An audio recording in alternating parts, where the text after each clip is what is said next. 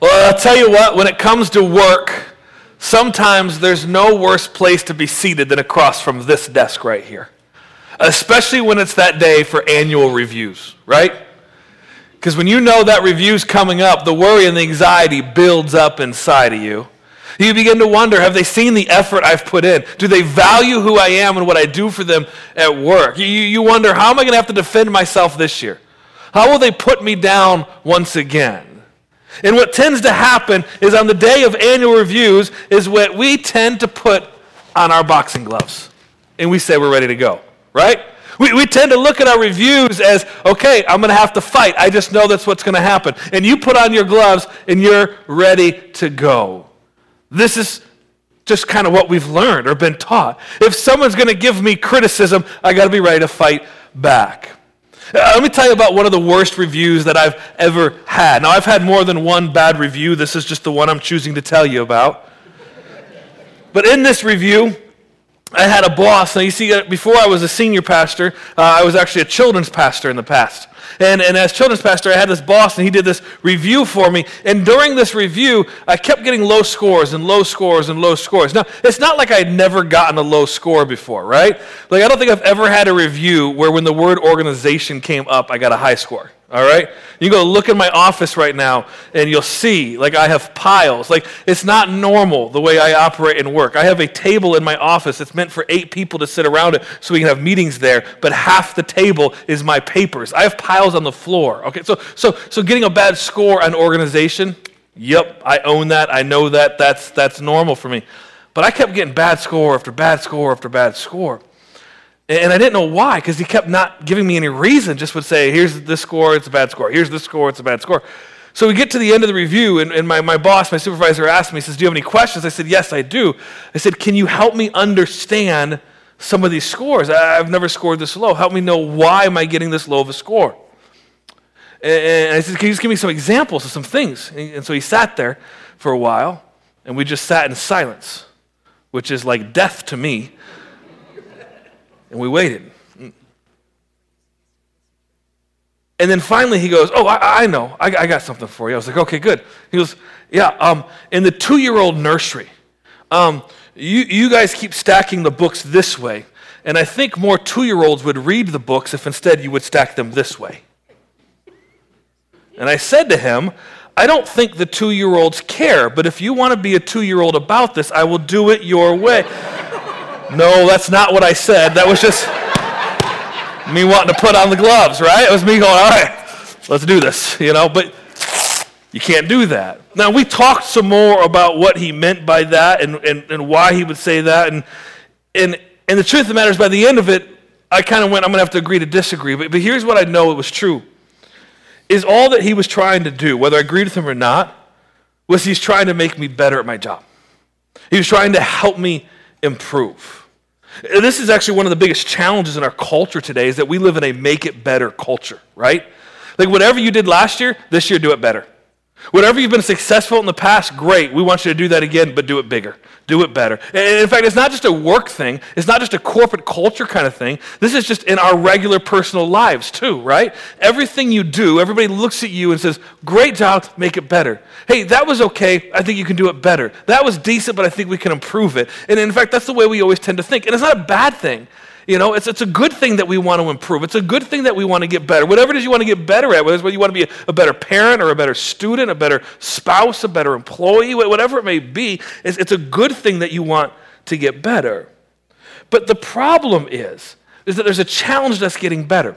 And, usually, the way it works is the thing that comes between us and the better version of us is us. Let me say that again in case you're getting in the way of your self understanding that, okay? The thing that usually gets in between us and the better version of us is us. We do. And, and how we usually get in the way of that is with our own assumptions. We make assumptions that lead to problems, that lead to misunderstandings, that put us on the wrong path. And so instead of being on the path towards the better version of us, we're on a path that's not going to lead to a better version of us. Because we tend to think, well, yeah, I think that meeting went well. Well, yeah, I think they think well of me. And, and reality can be a little bit off. So, what do you do when that's the case? I want to take you to a passage of scripture where Jesus and Peter, one of his 12 disciples, are having an interaction. And Peter has made some assumptions about Jesus that have him a little bit off, and Jesus kind of has to check him up on it. All right? So Jesus is sitting down with the 12 disciples, and he's telling them, here's what's coming in the future. Here's, about, here's what's about to take place. In order for me to be the Savior of the world, this is going to happen. All right? So Jesus began to explain to his disciples that he must go to Jerusalem and suffer many things at the hands of the elders, the chief priests, and the teachers of the law, and that he must be killed and on the third day be raised to life. So Jesus tells this to his disciples, and Peter has a very strong reaction to it based upon the assumptions that he has. See, Peter has assumed that Jesus is going to come and he's going to establish his own kingdom on earth. That Jesus is going to come and he's going to wipe out the Romans, take care of them, remove them from the promised land, allow Israel to be their own nation. That Jesus is going to set this all up and he'll do battle if he needs to do battle. There'll be wars if there needs to be wars, but Jesus has come to do that. So, so for him to hear Jesus say, I'm going to have to be beaten up, I'm going to have to be hurt, I'm going to have to be killed, he didn't even listen to the raised again. He didn't even hear that, he's just thinking, no, no, no, that can't happen. So watch, watch Peter's strong reaction to Jesus. He says, Never, Lord, this should never happen to you. Now, because of Peter's assumptions, he's wrong here. He's assumed he knows something about Jesus, but he's wrong about what he's assuming. And so Peter has these strong words for Jesus. Jesus' words back to Peter next are every bit as strong. Uh, some of you, what I'm about to show you, you've heard this said before, but maybe you didn't know the story where it's from. Here's the story where it's from. So Peter says, Never, Lord, this should never happen to you. And Jesus replies to him, Get behind me, Satan. You thought your annual reviews were tough. Just be thankful it wasn't Jesus doing it, right? you thought, oh, I bet Jesus would be easy. He literally calls Peter Satan. He says, Get behind me, Satan. See, Peter had made this assumption about the coming kingdom and that Jesus is going to set it up on earth, and he's got it wrong, and Jesus has to check him up on it. Be like, no, no, no, no, you don't understand, Peter. And so Jesus goes on. He says, Get behind me, Satan. You're a stumbling block to me. You do not have in mind the concerns of God, but merely human concerns. And because Peter's assumptions were wrong, he's headed in the wrong direction. He's not going to experience the better version of himself unless somebody helps him, unless somebody points it out to him. And that's what Jesus is doing here. Now, the same thing can be true for you and I in our lives. We can make assumptions about things that have us on the wrong path. That rather than being able to become the better version of ourselves that God has always intended for us to be, we can sometimes make assumptions that leads in the wrong direction. Like you can have a one on one that you assume went well. You can have an annual review that you assume went great. You can have a conversation with your boss and assume that he loves you. You can run a project and assume that everybody who's on that project with it with you thought you did a great job. You can assume the project went good and the whole company is pleased and happy. We can make assumptions and when they're not accurate, then it is very hard for us to begin to grow into the better version of ourselves. See, our assumptions get in the way. Now, here's the good news. Here's a way that you can overcome when your assumptions are wrong. You ready? Everybody else around you knows what's wrong with you. And they would love to tell you. right? I mean, everybody else around you, they can see what's getting in the way, and they would love to let you know what's in the way. They can see it. The, the problem is that every one of us, we hate to get those little emails or text messages, or when somebody wants to have that one on one conversation to say, Can I tell you what is wrong with you? Can I tell you what's not working? Can I tell you why? And the reason why is this this one little scary word that every one of us hates. It's the word feedback. Nobody ever really wants feedback. Now, the word feedback and the way that we use it, it's a word that originated around the 1950s. And the definition for the word feedback is to feed corrective information back to the point of origin. To feed corrective information back to the origin. It originally was used kind of in industrial settings. So imagine basically that you're kind of in like a, uh, an industrial setting, you're along an assembly line, and person number eight in the line is putting the bolt on wrong To give feedback would be to, to, to feed corrective information to person number eight about how to put the bolt on the right way and, and, and get it fixed. And so when you think of it that way, based on the definition, it sounds so simple, right? It sounds easy. Like it's like, oh man, that sounds great. So you just need to tell them, dial this up, dial that down, start doing this, stop doing that, fix this, fix that. That sounds simple and easy. But we all know feedback is not, right? And the reason why feedback is not simple and easy is because it involves people, right? People who make assumptions. People who are going to assume something about the feedback that you're giving, sometimes rightfully so and sometimes not. And so here's, here's what I think we all know about feedback is that feedback is rarely a pleasant experience. No matter who you are, it tends to be the case that feedback is rarely a pleasant experience. You know how I know this? I know this is true. Let's do a little test, all right? All right, just play along with me. Let's say that today, when church is done, you make your way home. You get home to your house. You make your way to your bedroom, and you put on your comfies of all comfies. You've got the sweatpants on. You've got the slippers on. You've got the big baggy sweatshirt. Or maybe you're one of those that you're like, no, I like no sweatshirt. That's fine. Whatever you want to roll with. But you are as comfortable as it gets. You feel good, right? You walk into the kitchen, and your spouse or your roommate, or maybe even one of the kids, they say, Hey, can I talk to you for a minute? And you feel so chill that you're like, Of course, man, I'm as comfortable as all gets out. I'm doing nothing for the rest of the day. I absolutely, I got a minute for you. Let's talk. What's up? And then they look at you and they say, Can I give you some feedback? And what happens immediately, right? The worry and anxiety begins to well up inside of you. Your palms become a little bit of sweaty. Uh, Niagara Falls begins to drench from your armpits, right? Like, like all of a sudden you're worried because they use the word feedback. In fact, in fact, some of you right now in this room, you've already begun to sweat just me talking about this, right? You're thinking, oh my word, I hope, I hope that just because he brought this up, my, my, significant other does not think this is an opportunity to do this when we get home. This is not what I want. I'm never going to be able to relax now. Like, like uh, some of you, you're already going there and thinking that. We don't love feedback. It's really a pleasant experience. Like, like for example, like, like no couple, no couple ever says, what do you want to do for date night? You know what? Yeah, yeah. You know what would be a lot of fun?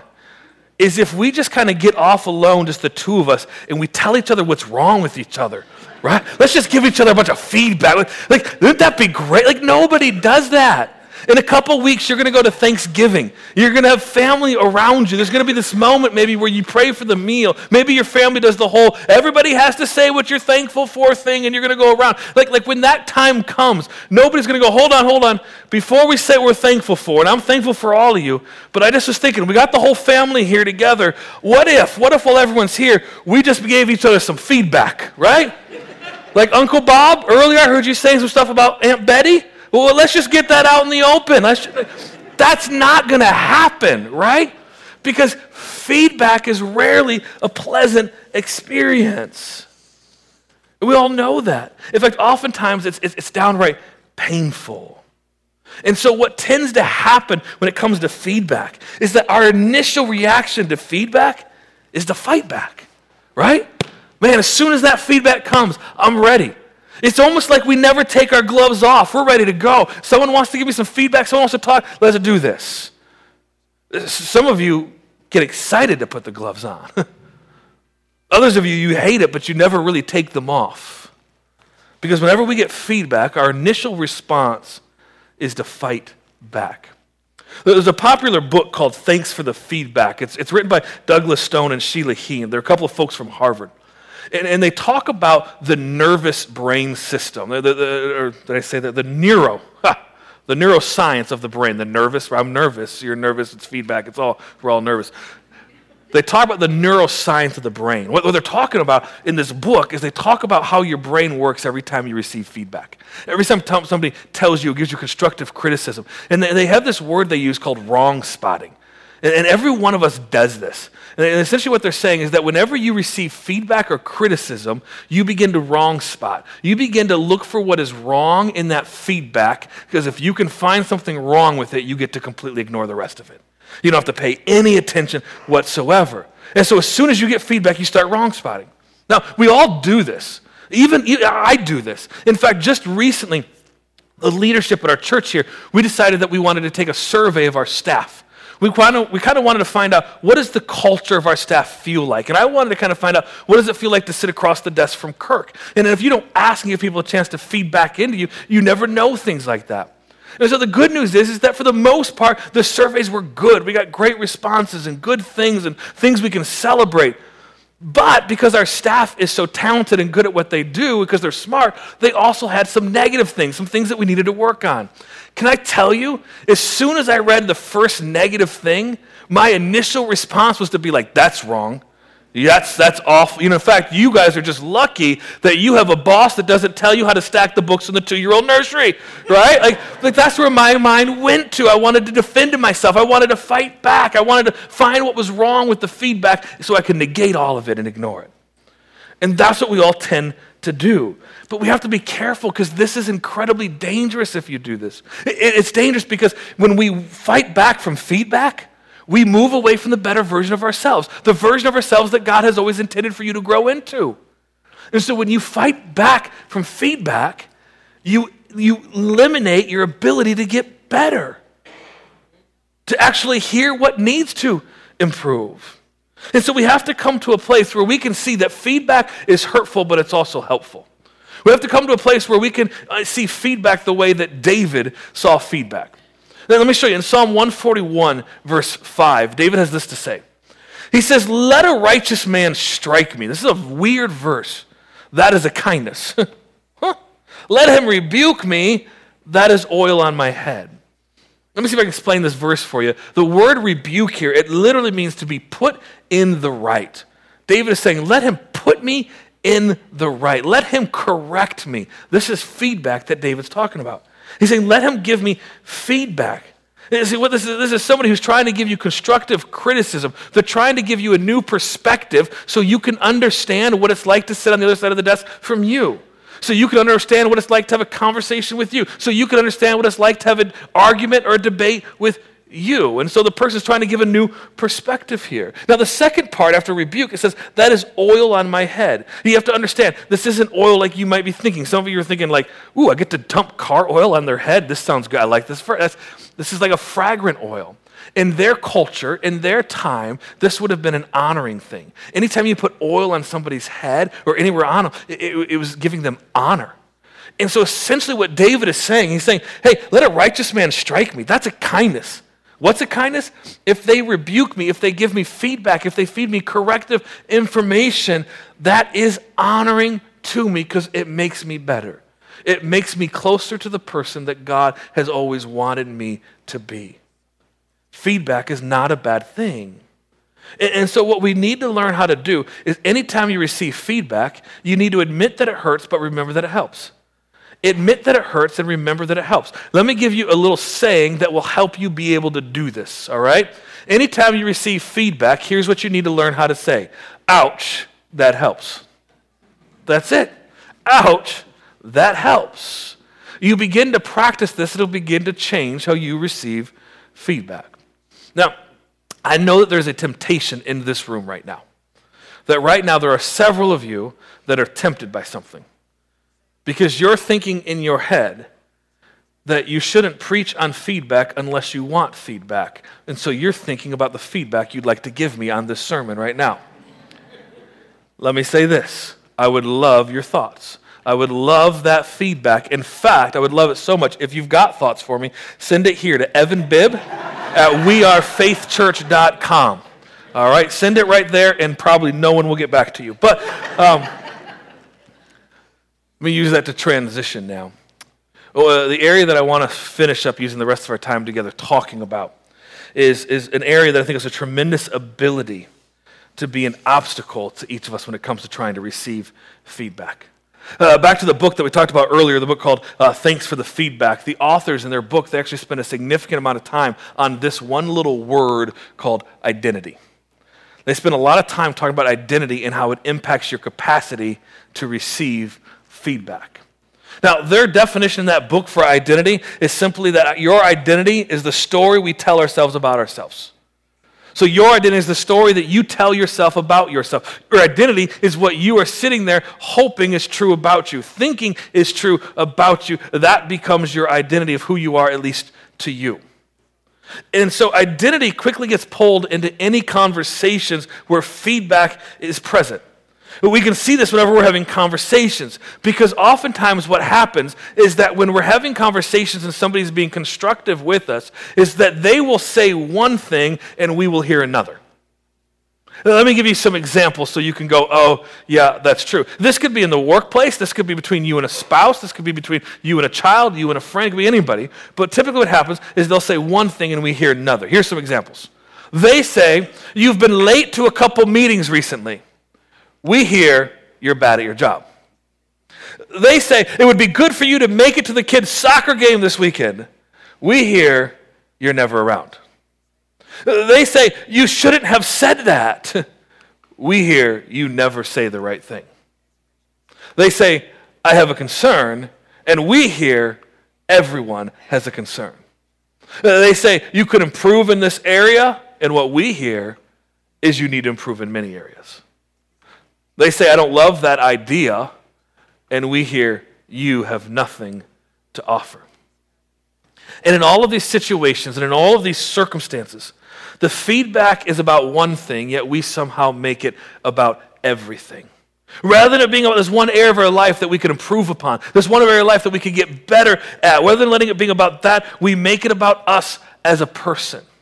And as soon as you make the feedback that you are receiving about you as a person, as soon as you let your identity get drawn into the feedback, then it all becomes about your self worth. And when feedback becomes about self worth, it's going to be near impossible for you to ever hear what somebody has to say to help you improve. Because when it becomes about self worth, now what you're saying is, I need you to validate me, not help me improve.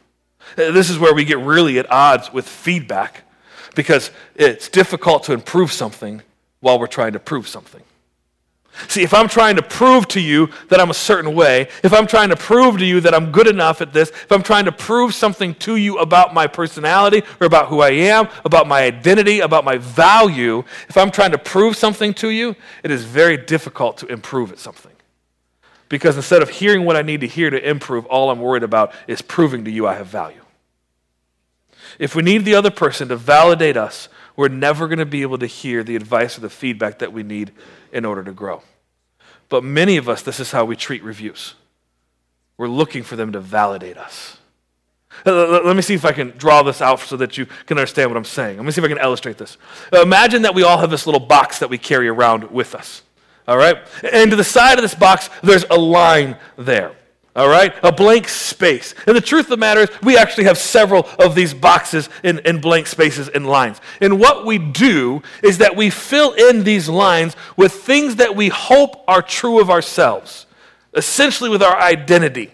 And so we'll fill in these blank spaces with words like smart. I hope people think I'm smart. Talented. Oh, I want people to think I'm talented. I want them to tell me that I'm talented. Creative. I need them to tell them I'm creative. Oh, a good leader. I need them to tell them I'm a good leader. You might throw other words in there like I need them to know that I'm strong. Uh, maybe that I'm a good worker or that I'm successful. But we put these words in there. This becomes our identity. And then what happens is that we hope that when we walk into a meeting, when we're having a conversation with our boss, when we're having an annual review, or even when I'm just talking with a friend, or my spouse and I are talking, what begins to happen is that you begin to look for the other person to validate these things about you. You're looking to get a check in your box. And as long as I get a check that they say, Who you are smart, boy, we are good. And then when they say you're talented, I'm like, oh, that feels so good. This has been a good meeting. This has been great. And when they say I'm creative, oh, that's good. And what happens is that you begin to go into conversations looking for validation, not for improvement. And then what'll happen is all of a sudden there'll be a comment that gets made, something that gets said that doesn't match what you believe to be true about yourself, that doesn't match the identity that you've said is true of you. In the moment that somebody gives you feedback that says, here's a place where you could grow, instead of you hearing it as, I, I could get better here, all you think is you see a big giant red X that says, you're not this. You're not good enough. You're not that. You're never going to be that. You got it wrong. And when that happens, we begin to feel rejected.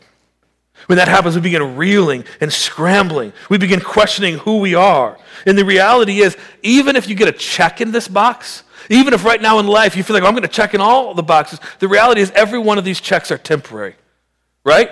Because think about it. Even if you have a good employee review, as soon as the review is done, what are those last words they say? Keep up the good work. In other words, I hope you're this good next time. In fact, it'd be great if you're better, right? They, they never, if, if you're scored like, like one to five, you never get all fives. Even those of you that live in perfect country, it drives you nuts, but you never get all fives, right? And so every single time you are left at a review with the idea that I could get better, I should get better, I have to improve. And so even when you get these checks in the boxes, they're fading. The moment they get put in there, they begin to fade because you got to keep it up. Keep up the good work. Keep doing it. Don't, don't lose it. And so the reality is, the truth is, when we live with an unchecked box, we're just going from one thing to the next trying to get validated. We're going from one conversation at work to the next, hoping that we get validation that somebody says, I am these things. In fact, for some of you, you have bounced from relationship to relationship to relationship to relationship, and you can't figure out why, and this is why. Because with every relationship you enter into, you're looking for someone to validate you, to say that you're talented or creative or strong or smart or hardworking. In this moment you don't get validated, then you're out. And you're trying to find somebody else to fill something in you that they're not meant to fill and they don't have the ability to fill. And so, what happens when we have an unchecked box is we go into self protect mode where, where we will only enter into conversations. We will only do tasks and jobs where we know we're going to get validated at the end of them. And anything that we think might put a red X on us, anything that we think might lead to feedback, we will try to avoid at all costs because we don't want our self worth put down. Because we don't want to feel this way about ourselves.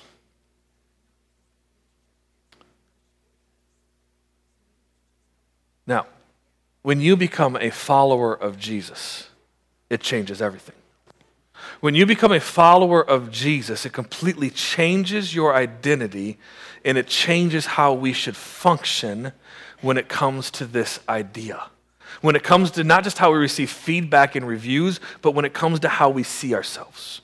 So let me take you to some scriptures that talk about your identity when you become a follower of Jesus Christ.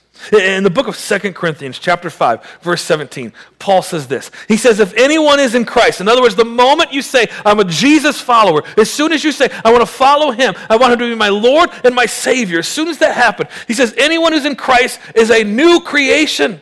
The old has gone, the new has come. In other words, any title this world has ever tried to put upon you, when the world has tried to say, no, no, no, you're just a drunkard, or you're just an addict, or you're not good enough, or you're worthless, or you're stupid, or whatever titles the world has tried to put on you, this is saying that old is gone. It is no more. That title no longer exists. You are new now. The new has come. Uh, Paul goes on and he says, Hey, you need to know we're ambassadors of Christ. What that means is that when you become a follower of Jesus, Paul says, you, Paul says God has determined that you are how he's going to reach the world.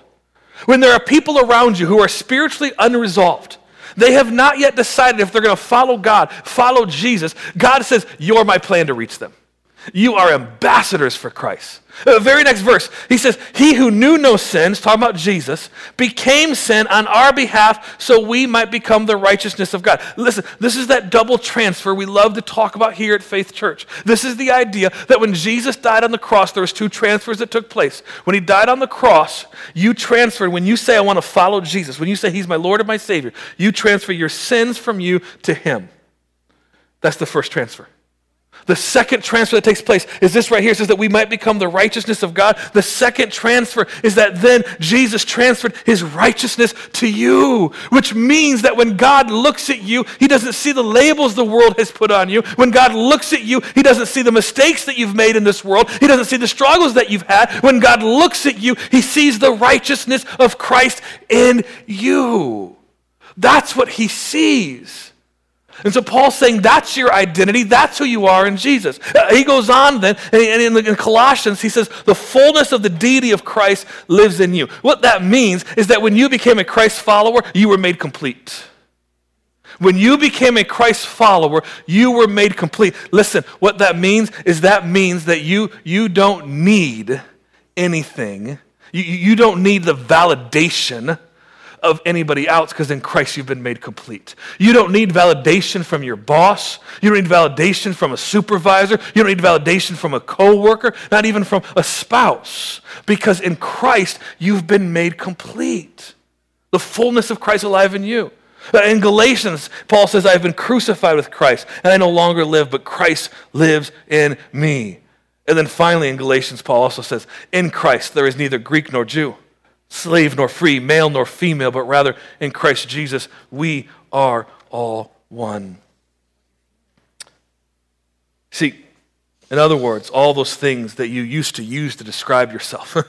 in their culture, it would be things like Greek, Jew, slave, free, male, female. Maybe in our culture, it's things like extrovert, introvert, leader, behind the scenes person, outgoing, not outgoing, Whatever those words are that you maybe used to use to describe yourself, Paul is saying no longer do you need to use those things. The only thing that identifies you above and beyond all else, the thing that matters more than anything and everything else, is that you are in Christ Jesus, that you have faith in Christ. And so, church, what I want you to see is that your faith in Jesus changes how we receive feedback. It changes how we allow others to speak into our lives. So let me show you. So you've got the blank box, but now in the line it says faith in Jesus Christ. And, and here's the thing you've got to know this is the only box that matters. This is the only box where validation means anything. And what you have to know from Scripture is that that box, when you say, I'm following Jesus, I want him to be my Lord, I want him to be my Savior, that box has been marked for eternity. It has been checked forever. It does not fade, it does not change. You have faith in Jesus. Boom, that's checked. So it doesn't matter how many lines and boxes come below it. You don't need validation for those things because, first and foremost, above all else, you are one in Jesus Christ. So, it changes how you receive feedback. Because you see, our tendency is to pick these up. Our tendency is to want to fight back.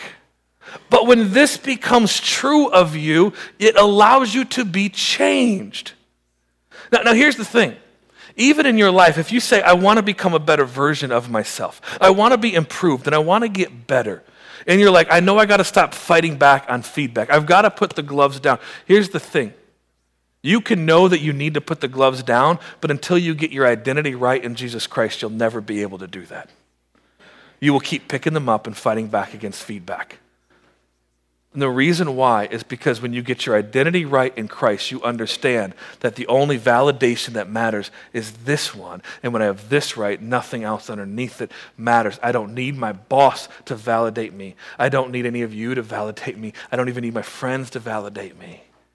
And when your identity is right in Christ, you can set the gloves down and you can say, okay, I'm ready to receive feedback so I can become the better version of myself that Jesus has intended for me to be from the beginning. This brings us to our so what moment. So, what does this mean? What do I do with this? Where do I go from here? Church, let me tell you something. I actually believe that Christ's followers should be the best in the world at receiving feedback. Christ's followers should be the best in the entire world at receiving feedback. In fact, if, if you want your life to look different, if you want people who you work with to say, man, there's something different about him. There's something different about her. If you want them to see Jesus in you, this is one of the best ways to do it because the world struggles with feedback. The world struggles when they're told, here's something you need to improve on, here's something you need to work on. Because their identity is caught up in their work. Their identity is caught up in do the people like me? Do they think I'm good at what I do? When your identity is caught up in am I who Jesus says I am? Yes, I am. When your identity is there, then you're able to go, yes, I will receive feedback. In fact, here's the key when we no longer seek the approval of others, we are free to seek the feedback of others. And when you know that you're approved by God, you don't need the approval of others. Therefore, now you're able to seek their feedback, which helps you become a better person, which helps you become the person that God has always intended and wanted you to become from the moment He created you. In fact, sometimes He puts the feedback in your life for a reason. And so, because I don't need somebody else to check my box, I can actually look at people and say, I'd love for you to help me get better. I'd love for you to help me grow as an employee, help me grow as a leader, help me grow as a friend, as a spouse, as a parent. Because I no longer need you to check my box, because I no longer need to seek the approval of others. I'm free to seek the feedback of others. Would you pray with me? Heavenly Father, the truth of the matter is, is that feedback is hard. I don't care who you are, it's just hard to receive it. It's not our favorite thing, it's challenging. And Lord, the truth of the matter is, we, we struggle with it, but, but I want to I wanna speak to not the symptoms, but the reality, the truth of what's behind it. God, here's what I would pray for our church. Here's what I would pray for everyone in this room right now is that our identity would be in Christ Jesus above all else. Because, God, what I'm sensing right now is there are some people in this room who they've been given some titles by this world. I don't know if it was by a, a dad or a family member or somebody, but there's people in this world that they feel like this room, they feel like their title is not good enough or not worthy or unlovable. And God, would you speak to that right now? That their identity above any title the world has ever given them, their identity is in Christ Jesus. Lord, there's others in this room, they've made choices in their life, bad choices, they know that. But the world has titled them drunkard. The world has titled them addict. The world has titled them problem. And God, I pray that right now in this moment, your Holy Spirit would just speak to those in this room with that title and say, That is no longer your title. The old is gone, the new has come. You are made new in Christ Jesus. Above all else, you are known today as a Jesus follower. Because, God, here's what I know when we can get our identity right, we're able to open ourselves up to the feedback of others so we can grow into the person that you've always intended us to be. And so, God, help us to get this identity piece together so we can become who you want us to be. In Jesus' name we pray. Amen.